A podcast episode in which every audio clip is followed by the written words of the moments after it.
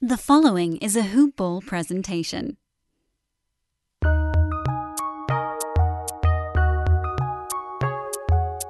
Welcome to the Fantasy NBA Today podcast.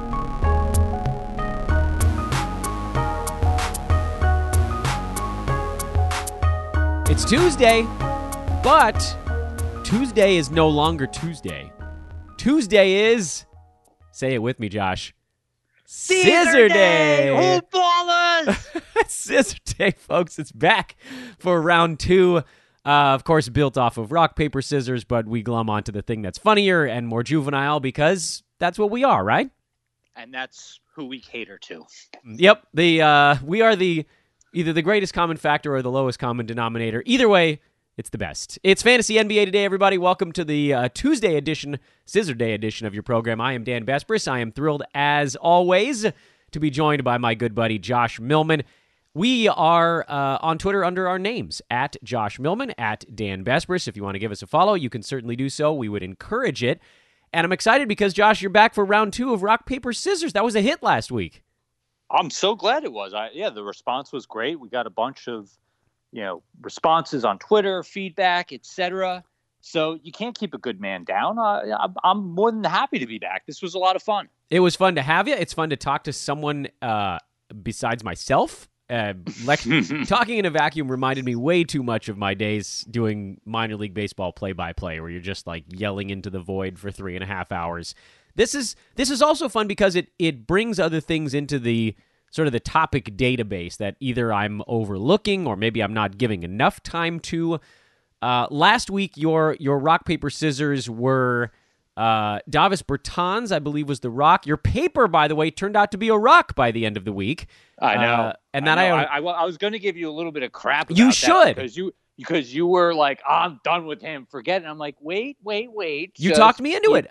I, I, and I- there you go. I gave you a ton of credit, by the way, on yesterday's podcast, the Monday show, uh, where I said I because I, was breaking down the weekend, and I was like, you know, thank goodness for Josh Millman last week because you guys probably remember me going, ah, I can't, I can't handle this anymore. He's doing, he's not even looking at the rim, and you were like, wait, Dan, wait, hold it together, and I was like, bah, fine. I think I just Mm-hmm. I had out. to talk you off the ledge, but the, hey, you know what? That's what I'm here for, and that's why you have me on more often. Damn right. That's another good reason to have someone else in my ear because I, I get on here and I get frustrated with guys, and then someone can go, Easy, big fella. You know better. You know what this guy can do. The only thing that's not there is, you know, 30 something percent shooting or whatever it was. So, yeah, he, uh, and then the paper or the, uh, the scissor, scissor was. Caesar. The, the was a true scissor. RJ Barrett has continued to be absolutely terrible. So, uh, for the folks that didn't catch last week's episode, um, oh, you know, before we even jump into that, I want to remind everybody once again.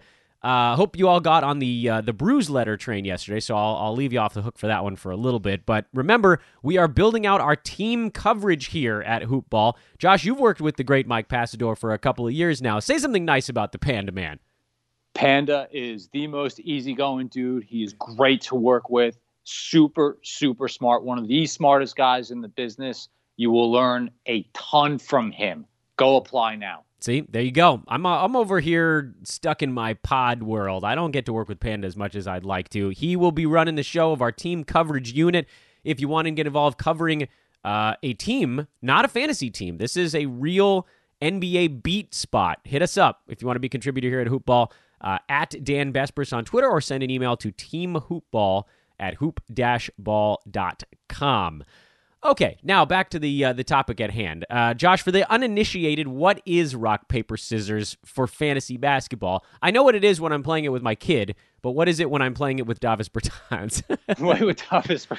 Um, rock paper scissors for the uninitiated, like you said, is a concept that I came up with for my fantasy facebomb uh, columns over at the Hoob. the Who? as we call it. And I will pick three random players or so and assign them each a category. Uh, rocks are people or the players that I believe in and believe that you should hold on to as well and think they are solid, like a rock. like a rock. Paper, paper are guys who I am a little bit flimsy about, like a piece of paper.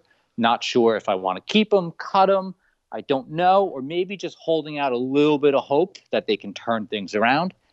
and Caesars, as you may have guessed, just cut all together, be rid of them. Good riddance. Mm. Okay, so we mentioned what last week's dose was of those.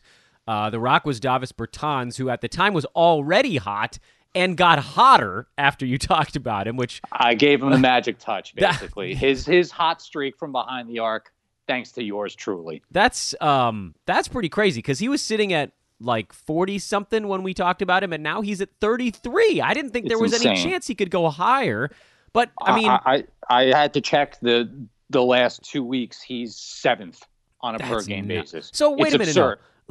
I want to do a quick follow up on Davis because and and on Marc Gasol actually because those two guys deserve uh, four or five minutes of our time before we break into this week's rock paper scissors.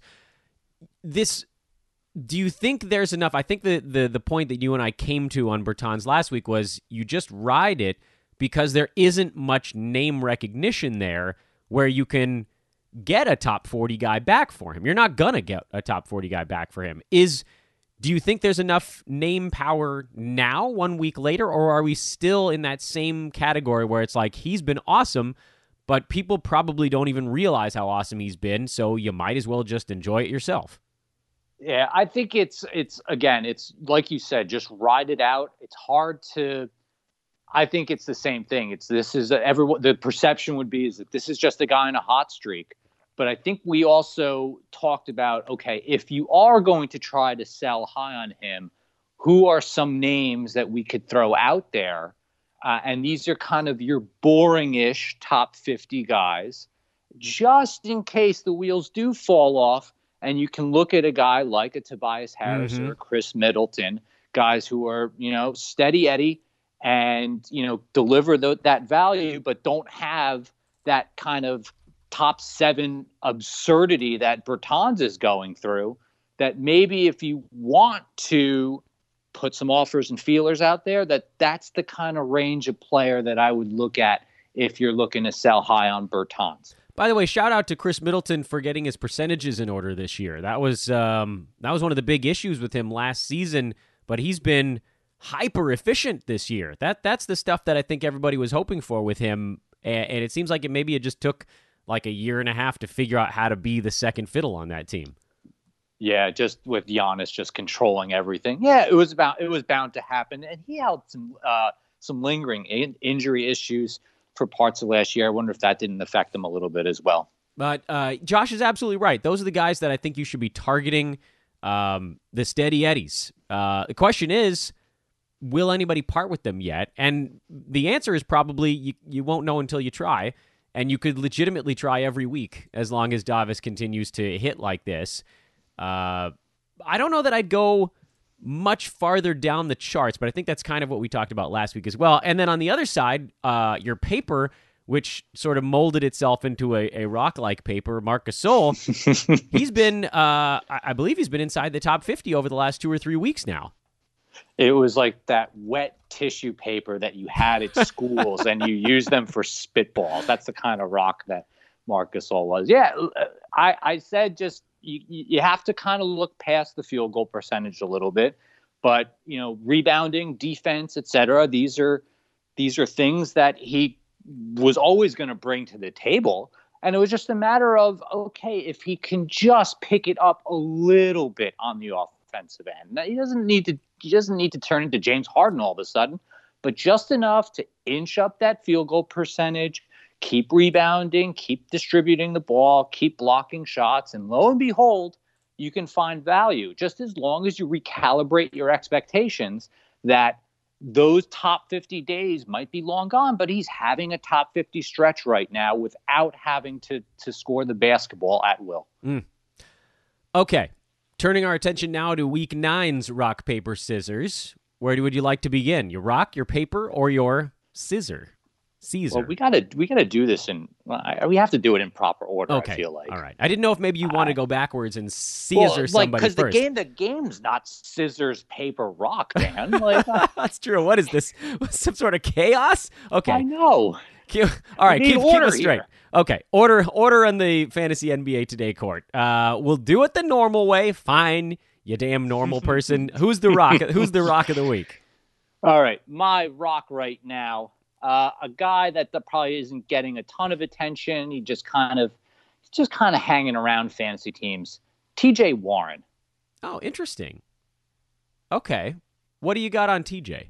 So I just think that he's had just kind of a a rough couple of weeks, and I wanted to just take a look at, at his overall season. And he's just kind of hovering around the top 100 right now. Mm-hmm. News about Victor Oladipo and his pending return might have some people panicking a little bit. So uh, this was just me thinking, you know what? Hold the phone. He's had a bit of a tough stretch. Uh, yeah, he's been shooting under 40% over the past week or so.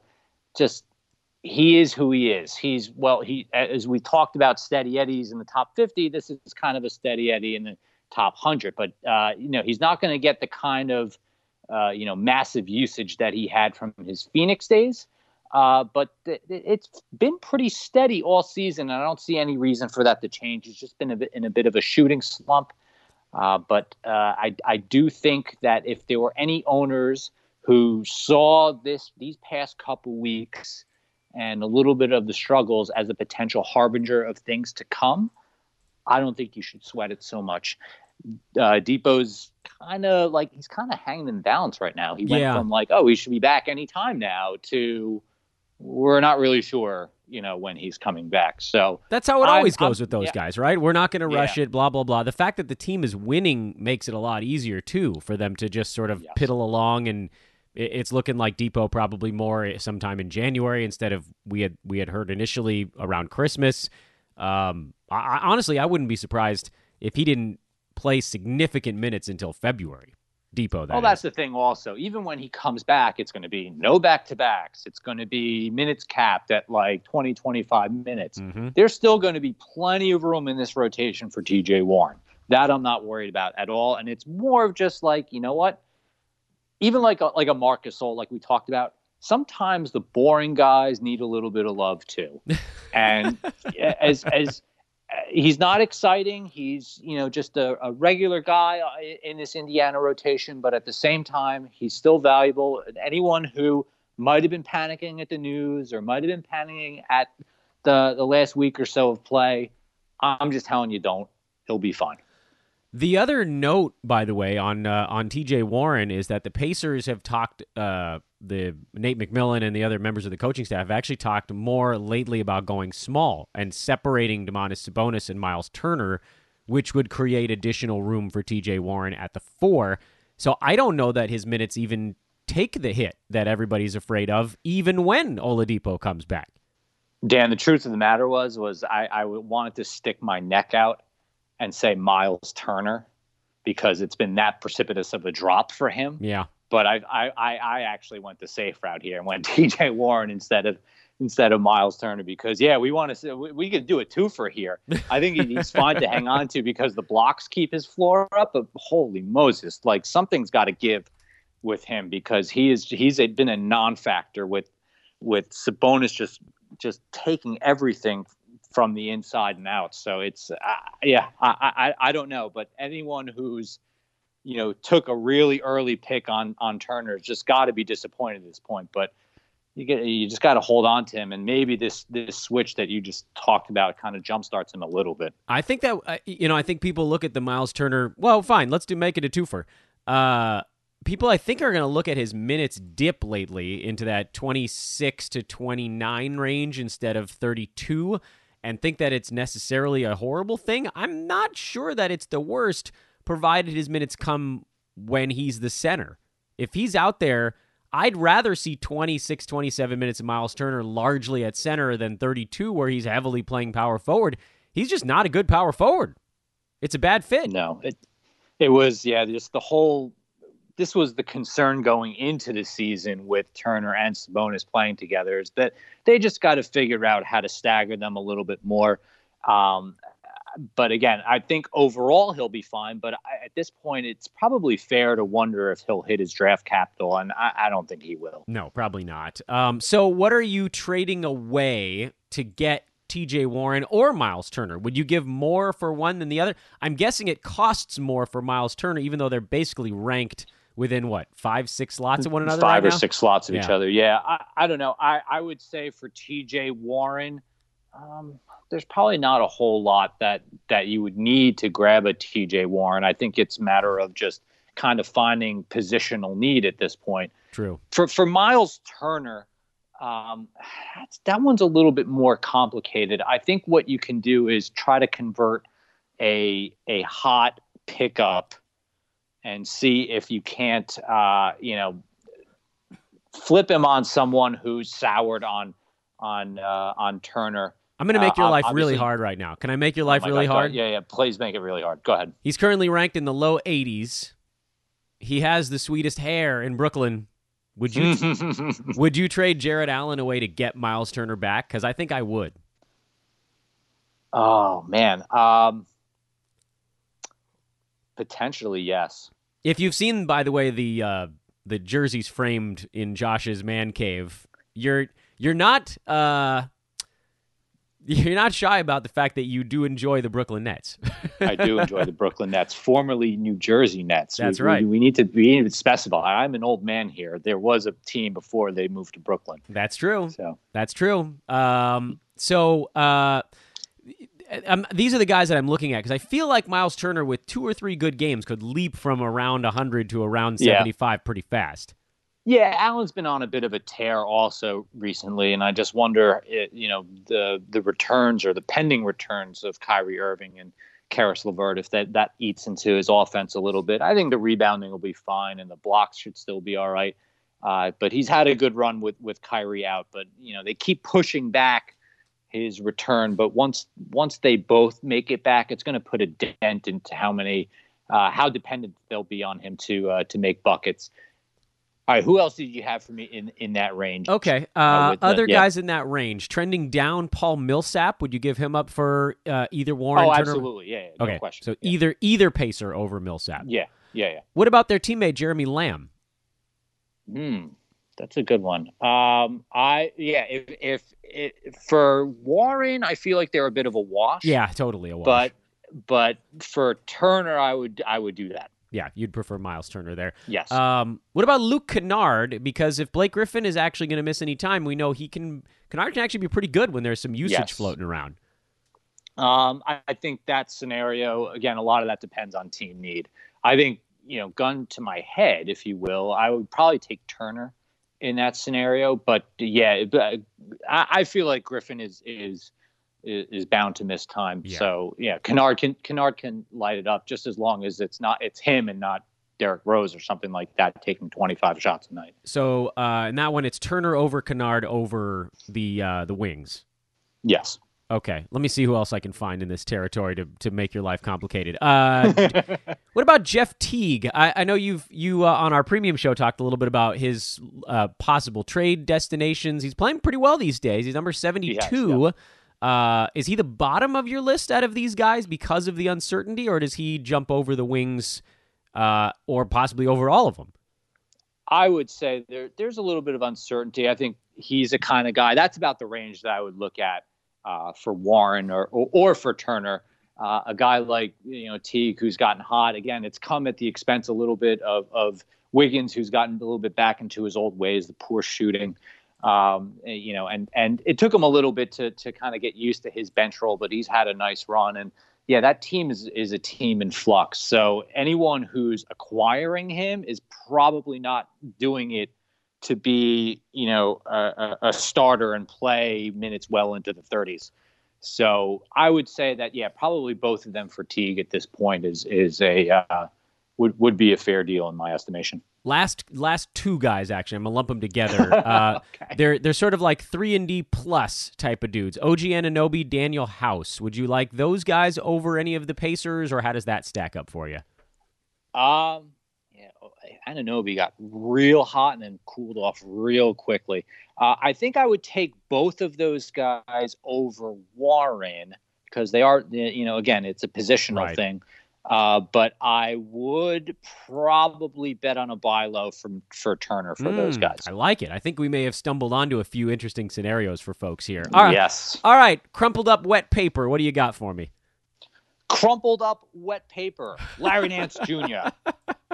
I I really like our new our new terms for this this uh, game we're playing, and we should introduce it We- to the we- children the, of the. The thing is, we, we got to stick with Caesar Day because if we go with crumpled up wet paper day, it'll just confuse everyone. We can only do things one day at a time. I'm definitely putting that in the tweet promo for this show. Is it Scissor Day? Question mark. Is it crumpled up moist paper day? Maybe. People hate the word moist. Maybe I shouldn't use that. Um, all right, Larry Nance Jr. He's he's outside the top 110 right now, but I'm guessing he's on your paper list because there's a ton of ways that he could leap into the top 75. Oh, yes, sir. Uh, this is, again, it all hinges on just what the heck happens with Kevin Love. And and also to a degree, I, I think we're kind of waiting for the wheels to fall off of Tristan Thompson as well. Yep. Um, and because really there there there was really no conceivable way that the two of them weren't going to survive as Cavs for the entire season. So he's going to step up at some point, but the minutes right now have been dwindling a little bit. And I went and looked, his steal rate is kind of bottoming out. And uh, uh, it might be a little bit old school of me and not really like digging into it, but it always kind of stems from like defense. You look at effort. And I just wonder if like this team isn't like just going through the motions and that's affecting his play because usually what we can rely on from Larry Nance Jr. are the defensive stats and they're just not there this year. So I think as long as we can bank on a shakeup coming, which probably is going to have to happen at some point, then I'm more than willing to kind of hang on to him and let let that scenario play out. However, that could be for another not for another I don't know three, four, five, potentially six weeks up Yeah. until the trade deadline. So if you need to to move on, and you're simply not getting the defensive stats you thought you were going to get from Larry Nance, you can move on. I think, but you know, to me, there's enough there to say I'm willing to ride this out. I have the bench spots, but if you're if you're in need of a spot, I understand it. He's a little bit of that that tweener spot for for me right now. So if you were going to attempt to buy him off of somebody, because he is still pretty heavily owned right now, 73%, I think, in Yahoo is the number uh, at the time of recording this pod. It shouldn't take much, but you got to figure that the teams that are holding him also are doing so with the the thought, well, maybe not. Maybe some teams are holding him just because he's been fine and he's like, he hadn't been great, he hadn't been terrible. He's been right in that, as you said, tweener department. I got to think that if you give up someone ranked almost anywhere ahead of him, you could probably get him at this point. Probably yes. That's a lot of guys. It is a lot of guys. I don't There's think a I whole can- hundred and something ahead of him. Yeah, I don't. I don't even think I can come up with good numbers for you. What about like uh, Dario Saric? I, would you give him up for Nance? I would, If if I was getting Nance, yeah, I would give Yeah. up Dario Saric for Nance. especially with DeAndre Ayton coming back here. Yeah, oh, yeah, Um, for sure. th- uh, what about uh, Joe Harris, Brooklynite? Uh, that, that they're two completely different players. true. I would imagine. Yeah, it's. Um, I, I I'm going to let my home team bias come in. I'd keep Harris. Take, taking and plead the fifth on that one. Yeah, Uh, exactly. DeAndre Jordan, also hometown team. Well, I would take Nance there. Just that you know, he Jordan's going to be limited. I think, like he's his ceiling is like the top hundred and not much else. So, Yeah, very minimal ceiling there. yeah. Um, it's tough for me to find any other examples in that range because a lot of these guys are sort of on and off of rosters throughout the year. But I think that's the beauty of, of what I'm trying to do with rock, paper, scissors, that there is a lot of variability. And these are things Mhm. that can change, you know, today, tomorrow, over the course of the next few weeks. And these are, this is where the decision making is for most teams.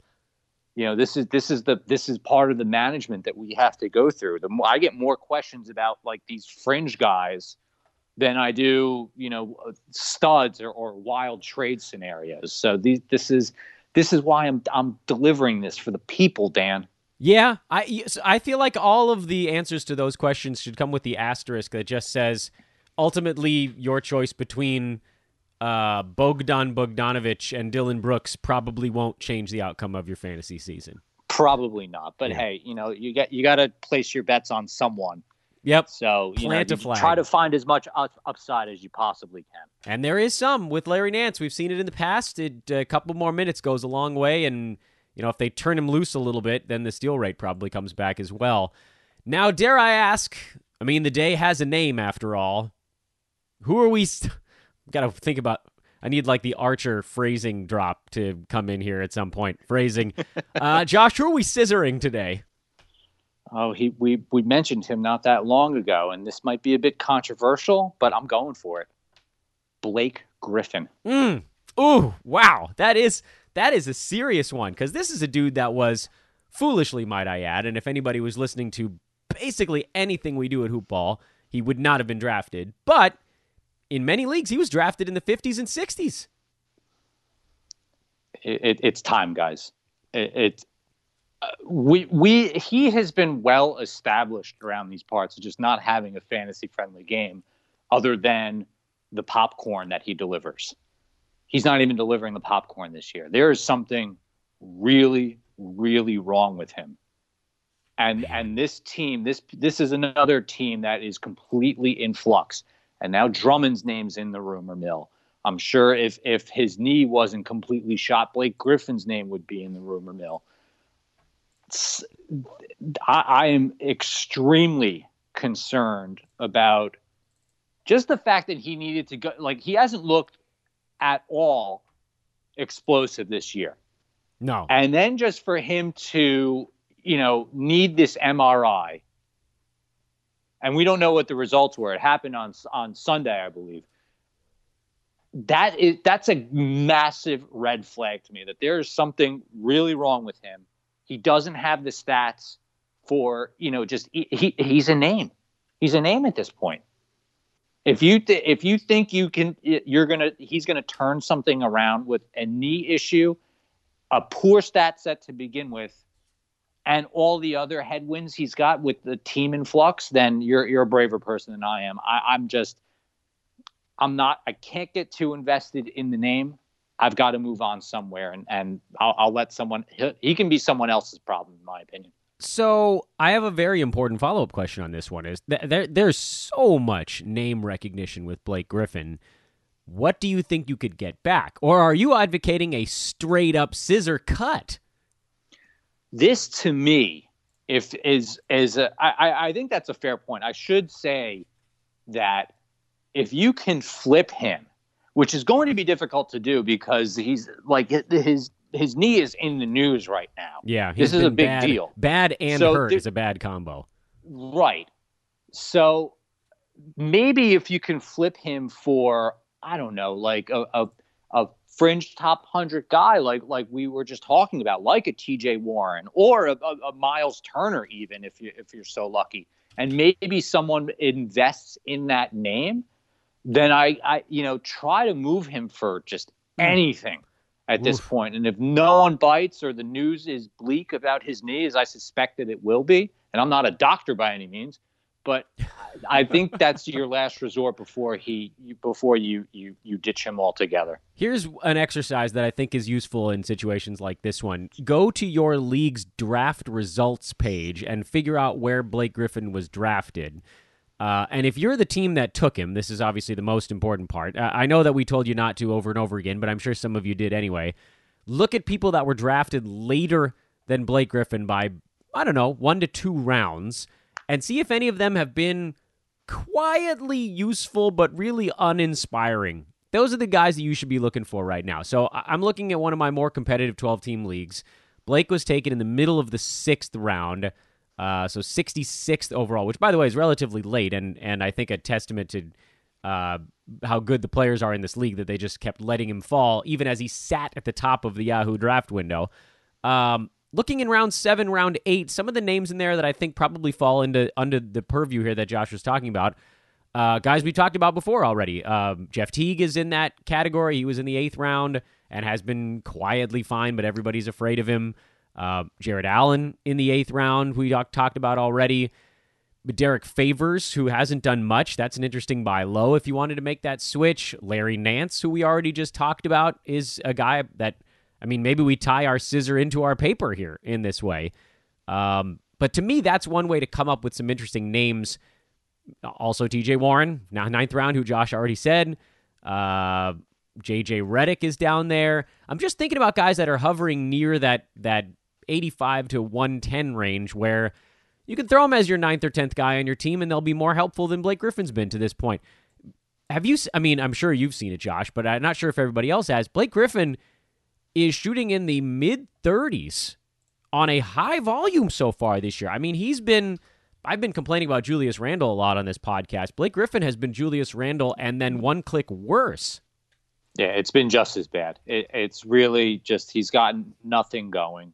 It's it, like not even top 275, like to, top 300 on the season on a per game basis this Oof. year. It's it's bad. It's really really really bad.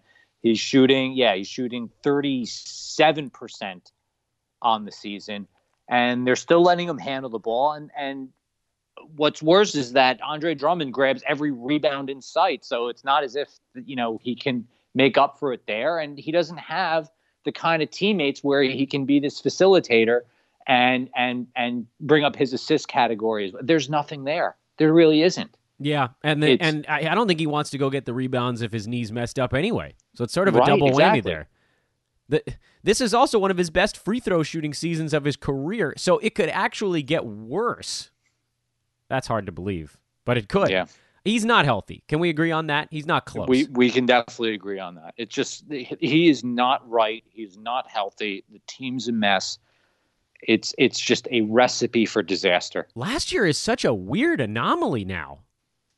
75 he, lo- he looked incredible to start the year last year. He was great. He only sort of fizzled the last like what, 3 or 4 weeks and then they sat him down for a while. I mean, he was Yeah. He played 75 games, which is the most he's played since 2013. It was it was a revelation. He made his yeah. he he eliminated a lot of his mid-range game in favor of threes and layups and going to the free throw line the third most times of any season in his career and all of that, and this is the this is the thing that I harped on in the offseason, all of those great numbers from last year, the the field goal percent coming back up, the increased threes, the steals that were actually not I mean they were terrible, but they weren't Blake Griffin terrible. The rebounds, the assists, it was all there and he was still outside the top 60 last season. Mm-hmm. And that was kind of why you were like, look, a best case scenario is number 65. Still, you know, not to toot anybody's horn too much here, I don't think any of us saw top 300 coming. That's pretty bad. No, this is this is the bottom. And maybe look, maybe if the best case scenario is they say, you know what, there's nothing too damaging here. He just needs a few games off. Maybe he comes back and he's all right. But again, like we said, uh, under the perfect circumstances last year, he was a top 65 player you're under the best circumstances right now. What what what's a top 100 player at best? I I I wouldn't even know how to peg a value on that at this point. So you're you're if you can get something for him, that's great. But otherwise, I I I wouldn't blame you if it. I, I put him as a scissor because obviously you know to to to put myself a little bit on that hot take meter uh, for for the for the podcast here, but but that's just where I'm at with him mentally. Is that he's going to have that little red cross thing, the little red cross sign next to his name, and just people are going to freak out. And so if you can't get anything and you need someone on your bench, he would be a guy that I would say you got to go. Mm, there you go. All right, Josh, hot take meter pinging into the red here. Um, rock paper scissor, week nine slash week two for us in the books. Thank you, my good man. Dude, thank you for having me for Caesar Day, hoopballers. He's Josh Millman. He is at Josh Millman on Twitter, J O S H M I L L M A N. Follow him immediately and then bother him incessantly. I give you full permission. I condone it. Josh, you uh, you ready to be bothered? I'm always ready to be bothered. My man. By you, by everyone else. Bring it at me, hoop hoopballers. I'm ready. We'll talk to you in a week. Take care, Dan. Thank you. The wonderful Josh Millman joining us here on uh, Scissor Day. we are children here at Fantasy NBA today, and I'm okay with that. Uh, let's rip through the Monday box scores. That feels like the last thing to do on this podcast. Already told you about uh, a few of the important things going on, and then we will wrap things up. Washington, Detroit, uh, down a few bodies in this ball game. Rui Hachimura suffered a groin contusion in the third quarter, and then he left for the rest of the ball game. Uh, Ian Mahinmi went to the locker room late in the contest, but Isaiah Thomas came back with 23 points and six assists in 25 minutes. I have to admit, I wimped out and I didn't start him because I figured he'd be on a little bit of a minutes limit. I did not expect him to come out and play with the third highest usage on the team behind just Bradley Beal and then Ish Smith off the bench, who I mean that's the that's the real golden role you want on this team is coming off the bench and leading the the slap dink second unit because uh, you can do whatever the hell you want in that spot. But in terms of starters, it was number two in usage, and that's colossal for our purposes. And I will say, and not that I wanted any of this to happen, but with Hachimura going down and Wagner out, it does free up more usage for other guys in the starting unit right now. And obviously with Thomas Bryant, who's been hurt for a week and a half at this point. So this may be our window here. And I don't know if that's going to be something that holds throughout the rest of the year, but if this is the moment where IT's like, oh, well, I guess I got to go do more stuff, maybe he starts doing stuff and then just never stops. So if you had Isaiah Thomas, you sit on him. If you didn't, I think there's a pretty good reason to grab him at this point. He's uh, fairly well rostered in leagues. He's in the mid 30s, which, of course, for my leagues, that means uh, he's going to be on every team. Um, so go scoop him up, see what happens. I, I I had to part ways with him in a couple of spots, and I'm upset about that. But uh, he's in a he's in a pretty good position right now, so we'll see if that holds a little bit. Uh, Detroit side, no Bra- uh, no Blake Griffin and no Andre Drummond, who's still dealing with avocado eye, which remains the weirdest damn thing ever. Uh, so when that happens, number one, you know Derrick Rose is going to get a ton of usage. He was at 31.8 in this ball game. If those two guys miss any more time, that'll continue.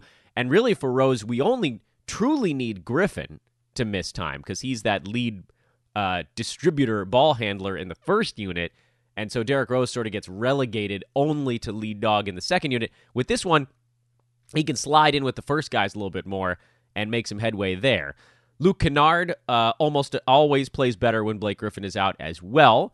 And then with Andre Drummond out, I mean, I, I, I sort of fell into it as well. I figured Christian Wood would have a bigger ball game, and frankly, his game wasn't that bad until you get to the free throw line.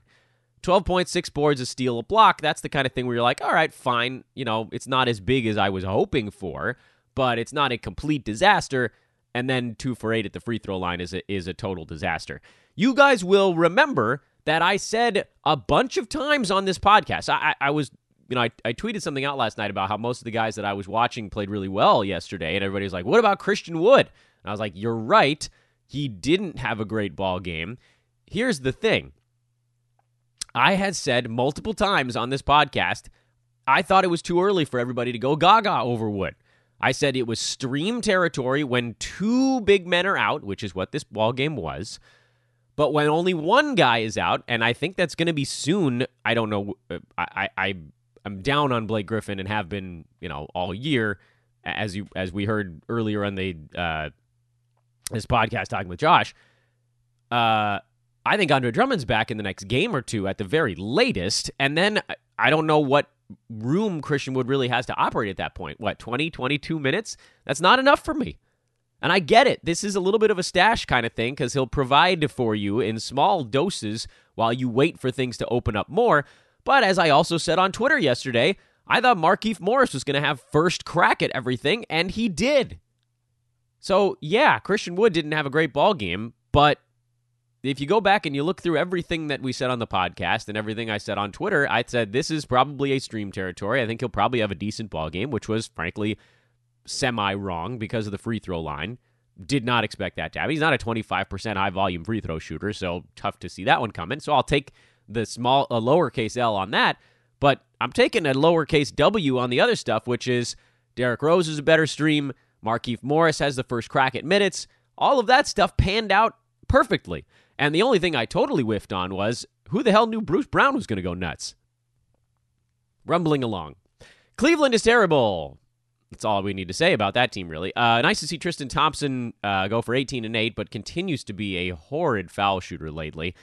Uh, Norman Powell going big again with no Freddie VanVleet. As long as he's out, Powell's got an easy track to minutes in production, so just keep riding it.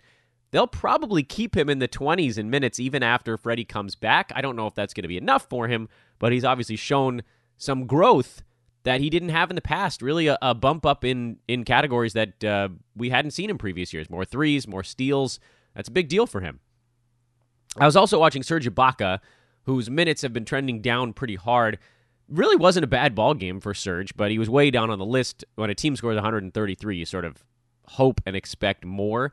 But uh, 14 and five with a block is not the worst thing in the world. You, I guess you you just hope for, you know, maybe if he makes all three of his free throws or doesn't have a turnover, little tiny things like that actually would have bumped him up the charts pretty quickly yesterday. I'm going to call this a a very small win, maybe like an okay, and he'll buy himself another game. That's pretty much what that one did.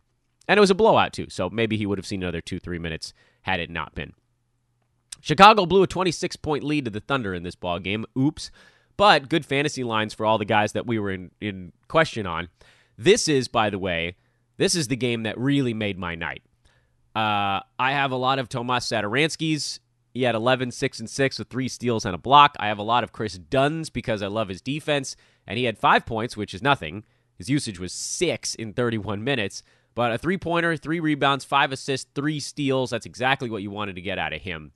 I have a ton of Chris Paul. I mean, you guys know that he's the guy that I was sitting on here just basically laying it on the line for this year. He was the guy that I said this is our this is our massive value. He's going in the third late third round and he can walk into early round value on this team and it's it's happening and and I got to say I'm knocking on wood every single day cuz I know the injury is around the corner and his minutes are frankly too high. I don't want him playing 32, 33 minutes a game. I want him at 29 or 30 so his body doesn't break down.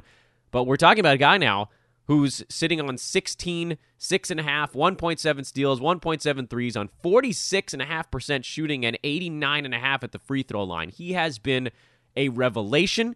He's number 18 on a per game basis in 9 cat, and he's number 10 by totals because, again, knocking on wood, he hasn't gotten hurt yet.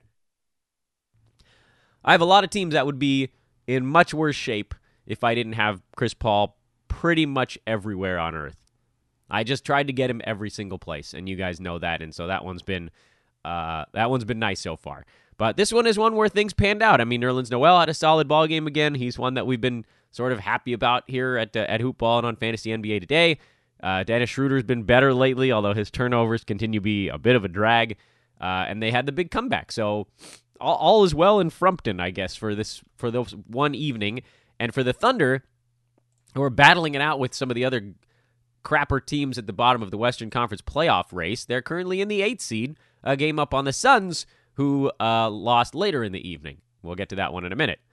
Spurs blew a lead at Houston. Teams just blowing leads all over the place. But at least our guy LaMarcus Aldridge had a good ball game. 19-13, a couple blocks, a steal, a three, four assists, four for four at the foul line. Uh, the question marks with this team, of course, revolving around the point guard spot. It looks like Dejounte Murray has moved back into the driver's seat on that one. And they were competitive in this ball game, and maybe that's enough. Derrick White actually played pretty well in his 23 and a half minutes off the bench, but uh, 23 minutes is not my favorite.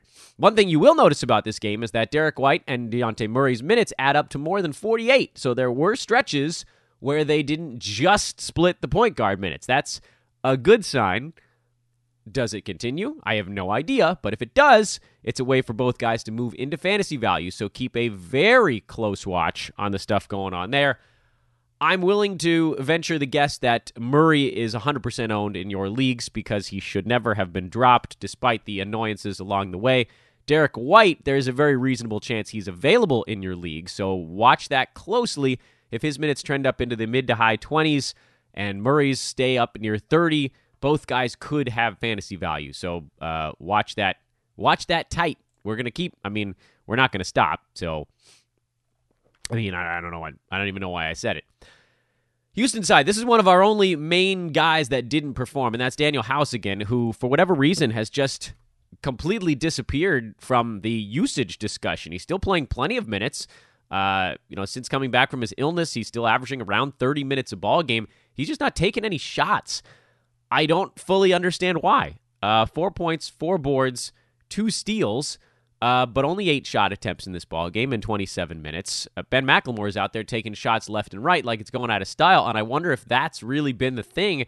Is that with McLemore getting hot, the ball movement has been a little bit lessened, and so House is not getting his usual open looks, and he's not able to cut to the basket because threes are going up perhaps earlier in the shot clock. I got to watch this team a little bit more closely. PJ Tucker always can float his value with rebounds and steals, so even on slightly slower nights, it still turns out to be a good ball game for him. Uh, I'm not dropping Danuel House. I know a lot of you guys on Twitter are telling uh, telling me I'm sticking with him too long, but you guys do remember what he did the first couple weeks this year before he got hurt, right? Have we forgotten? Piling up defensive stats, piling up three pointers. Look at his game log and look at what's gone on basically since he came back from his illness. He was good for half of that first game back, and then he basically just disappeared. He's been a completely different guy. Do not abandon ship. You're going to regret it if he gets this thing turned around. He's too good when he's rolling. And I don't know who you're picking up out there that's got a better ceiling than this dude. I get it if you want to bench him. And if you're in an unlimited games league, yeah, it hurts you a little bit because you know he's putting up these little tiny lines on a night to night basis. But, you know, it's not like he's going out there and clanking a bunch of free throws. He's not a high volume guy. He's not hurting you in the categories where he can drag you down. He's just not providing much at the moment. So I'm still in in his camp. I- I'm not going to manage up this fast. It's been like a week and a half where he's not looked good. I get it. Everybody's super impatient in this universe. But there are times where you have to look at a guy and say, we've seen this guy do it now. And I, I, don't know that a week and a half post injury and illness is a reason to completely abandon ship. Miami lost in Memphis. This feels like a game where they just didn't take the competition heavy enough and uh, kind of got caught with their pants down. Grizzlies have actually played a little bit better lately. They've won two in a row. Uh, they're 10 and 17. Memphis, guys, is uh, like two and a half games out of a playoff spot right now. I know it's not happening, but still kind of funny. Uh, loved the results from this ball game. Also, it was all the stuff that we were hoping would happen. Derrick Jones Jr. has been a good stream here lately. Although I'll admit I haven't had the stones to flip him into a lineup, but with no Justice Winslow and no Goran Dragic, he's played well. Uh, same deal for Tyler Herro and Kendrick Nunn. They just have a lot of opportunity when those other guys are out, but not really my bag. Obviously, Jimmy Butler, he's going to be great. Bam Adebayo has been great. Uh, even made 75% of his free throws in this ball game. And then Duncan Robinson, who had foul issues in this game and still hit four three pointers. So I'm I'm very much in the team Duncan camp, and I don't see any reason to abandon ship on that one either. He's number 88 overall in nine cat leagues because he just does it on good percentages. It's not easy to find a guy who can knock down a, a boatload of threes without killing you in field goal percent, but he is that guy. On the Memphis side, Jonas Valanciunas and Brandon Clarke, both of our favorite centers over there, were great. Uh, Jaren Jackson Jr. is just launching three balls like they're going out of style, but he's been fine lately, if unspectacular. Uh, Ja Morant had 20 and 10. So cool, cool beans from Memphis. Dallas at Milwaukee. This is another one where we were watching some stuff. We'll do the Milwaukee side first because that's the easy one. Donte DiVincenzo just sort of plodding along here around the top 100. And as long as one dude on Milwaukee is hurt at all times, which it sort of seems like it is right now, he'll be fine. You can use him. It it might be a stream, sure. It might be a stream, but um, you can still flick him out there, and uh, you can feel pretty good. I think that the results will be fine, if at times a bit unspectacular. This is a pretty good ball game for him, actually. Uh, Dallas injured star theory came through with the road win in Milwaukee to snap their massive winning streak. What a what a weird time for that to happen. Uh, we talked about Jalen Brunson kind of being the guy with first crack at the point guard minutes, and sure enough, that panned out as well. I mean, prediction wise, yesterday went almost as well as it could have gone with a lot of interesting factors at play. Brunson, 13 points, four boards, 11 assists, a steal, a three pointer. Uh, made all four of his free throws. He's a good foul shooter. Four for nine from the field. That's the only spot where you worry, and he didn't take that many shots. Uh, Delon Wright actually was very good in his 19 minutes, and so we'll continue to monitor really where he settles.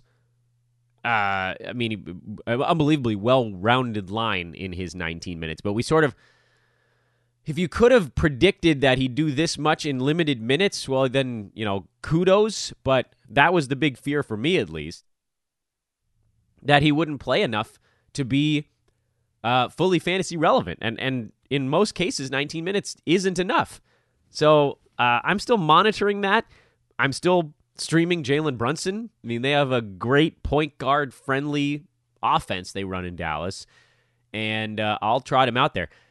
Also of note, Tim Hardaway Jr. got vastly outplayed in this one by Seth Curry, and that's become a little bit more of a hot hand situation at shooting guard. So perhaps you can't even trust any of those guys. Brunson, I think you can though. As long as Luka's out, I think I trust Jalen Brunson. They, they they like him running the offense. He's to pile up stats, even if they're mostly popcorn.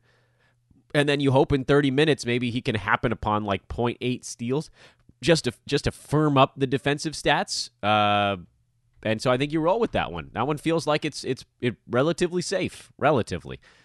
Portland, tight win over Phoenix, 111 110. Carmelo Anthony was very good. He's been a lot better than I think any of us could have predicted. Uh, he's inside the top 100 in nine cat now in an unbelievable twist. And so I don't know how the 1.3 steals and 0.6 blocks could possibly hold for the entire season, but that's where they are right now. Uh, he hasn't had that many steals since 2013 with New York, and it's not like his minutes were down; they're just way up. So, um, I I think there's going to be a leveling off here. Um, you know, the field goal percent is obviously sustainable at 42, so that's not really been the big thing. Free throw is relatively sustainable as well. It's the defensive stats. They're, they're going to peel off from 1.9 combined, and when they do, he'll probably fall outside the top 100. But you can enjoy the ride right now. Uh, and if you are are set in the percentages, or if you're set, or I should say in field goal percentage, if you're set in defensive stats, and and uh, assuming these are going to come down, then uh, he he sort of fits the profile as a guy towards the end of your bench that can provide points and rebounds in general. The other guy we were watching this ball game, of course, is Dan Besbris' favorite, Kent Bazemore, who did finally have a more vintage Bazemore game. Uh, obviously, his full season ranking is not going to be very good because he just moved into the starting lineup four games ago uh, when Rodney Hood went down. But this was really a nice return, finally. I, am hoping this is the start of something. You know, he's sitting on 0.9 steals and 0.7 blocks on the season per game. Uh, in 23 minutes, his minutes went way up, and the steals and blocks didn't change at all. They should, by all accounts, move with his playing time. So uh, 35% shooting, that's obviously going to come up. Uh, it's not going to be good from the field, but it's going to be better than that. Uh, 80% of the foul line is probably a bit high for him, but who knows? Maybe that maybe he made a slight improvement there. I'm not going to bank on it. Uh, but as he gets those minutes, he should be able to sit a, kind of around what he did yesterday, which is like 11 points, a couple of steals. He could really push one and a half or more in 30 some odd minutes uh, probably somewhere between a half and one block because that's part of his game also, and probably about two three pointers a game. So he could be a cash counter machine, and it's why I said to pick him up and, and hang on and wait to see how this thing levels off because we know what he can do when he's on the floor long enough. And, and he doesn't even need to be a ball handler on this team. Yeah, so the assists will be a little lower than they were in Atlanta, but the other stuff should be fine. And finally, Phoenix uh, with no Devin Booker, DeAndre Ayton back in their next ball game. So I think you can throw out a little bit of what you got from a guy like Frank Kaminsky. But there were a couple of interesting things here. Number one, Ricky Rubio is going to be tasked with doing probably too much when Booker is out. Kelly Oubre uh, has been quietly solid throughout the year. Mikal Bridges obviously doing a lot more with no Booker as well. Uh, Aron Baynes in 18 and a half minutes off the bench. I'm guessing them they're just sort of settling him into this role that he's going to have when Ayton takes the starters minutes. And then Dario Saric, you're going to see his rebounds likely come down when the starting center is not Frank Kaminsky, who got five rebounds in 30 minutes, but instead DeAndre Ayton, who's probably going to get more like eight or nine in those 30 minutes a game. So Dario continuing to hang on somehow, but I am I am skeptical that that could actually continue and uh, last throughout the year. So really, a, a super fun Monday result. A lot of I, had a day yesterday where literally every single one of my roto teams moved up in the standings. That's a pretty damn cool thing because you guys know I have a lot of Bazemores, a lot of streaming Brunsons, a lot of Clarkes and Valanciunases, uh, some Duncan Robinsons, a lot of uh, PJ Tuckers, a lot of LaMarcus Aldridges and Chris Pauls and Satoranskys and Kris Dunns. And really, the only guy that was a, a negative for most of my teams yesterday was Danuel House. I didn't have Christian Wood almost anywhere. I think I said it on the pod. Uh, he was basically owned in all of my leagues before I thought about streaming him anyway. Hyper competitive basketball, and it almost saved me a little bit. Two for eight free throw shooting. That can knock you down a peg. So somebody got nailed. It'll level off, such is the law of averages, but it sucks if you got stuck in that one. Folks, I mentioned it at the outset. Please do hit me up if you want to be a part of our team coverage unit. And if you are an experienced fantasy writer, hit me up. We may have a specialty position open as well at Dan Besbris on Twitter or send an email to teamhoopball at hoop-ball.com. Uh, please rate and review the podcast. Drop a five star on that bad boy. That's the that's the real key. Um, if you love the show, hit us with five stars on iTunes or on your podcast app. We'll love you forever. Sign up for the Brews Letter, hoop-ball.com slash newsletter. And with that, I leave you to enjoy your Tuesday tomorrow. Brandon Marcus, little by low, sell high here on Fantasy NBA today. A hoop ball and Hawaiian Isles Kona Coffee presentation. For Josh Millman at Josh Millman, J O S H M I L L M A N. I am Dan Besbris. We'll talk to you tomorrow.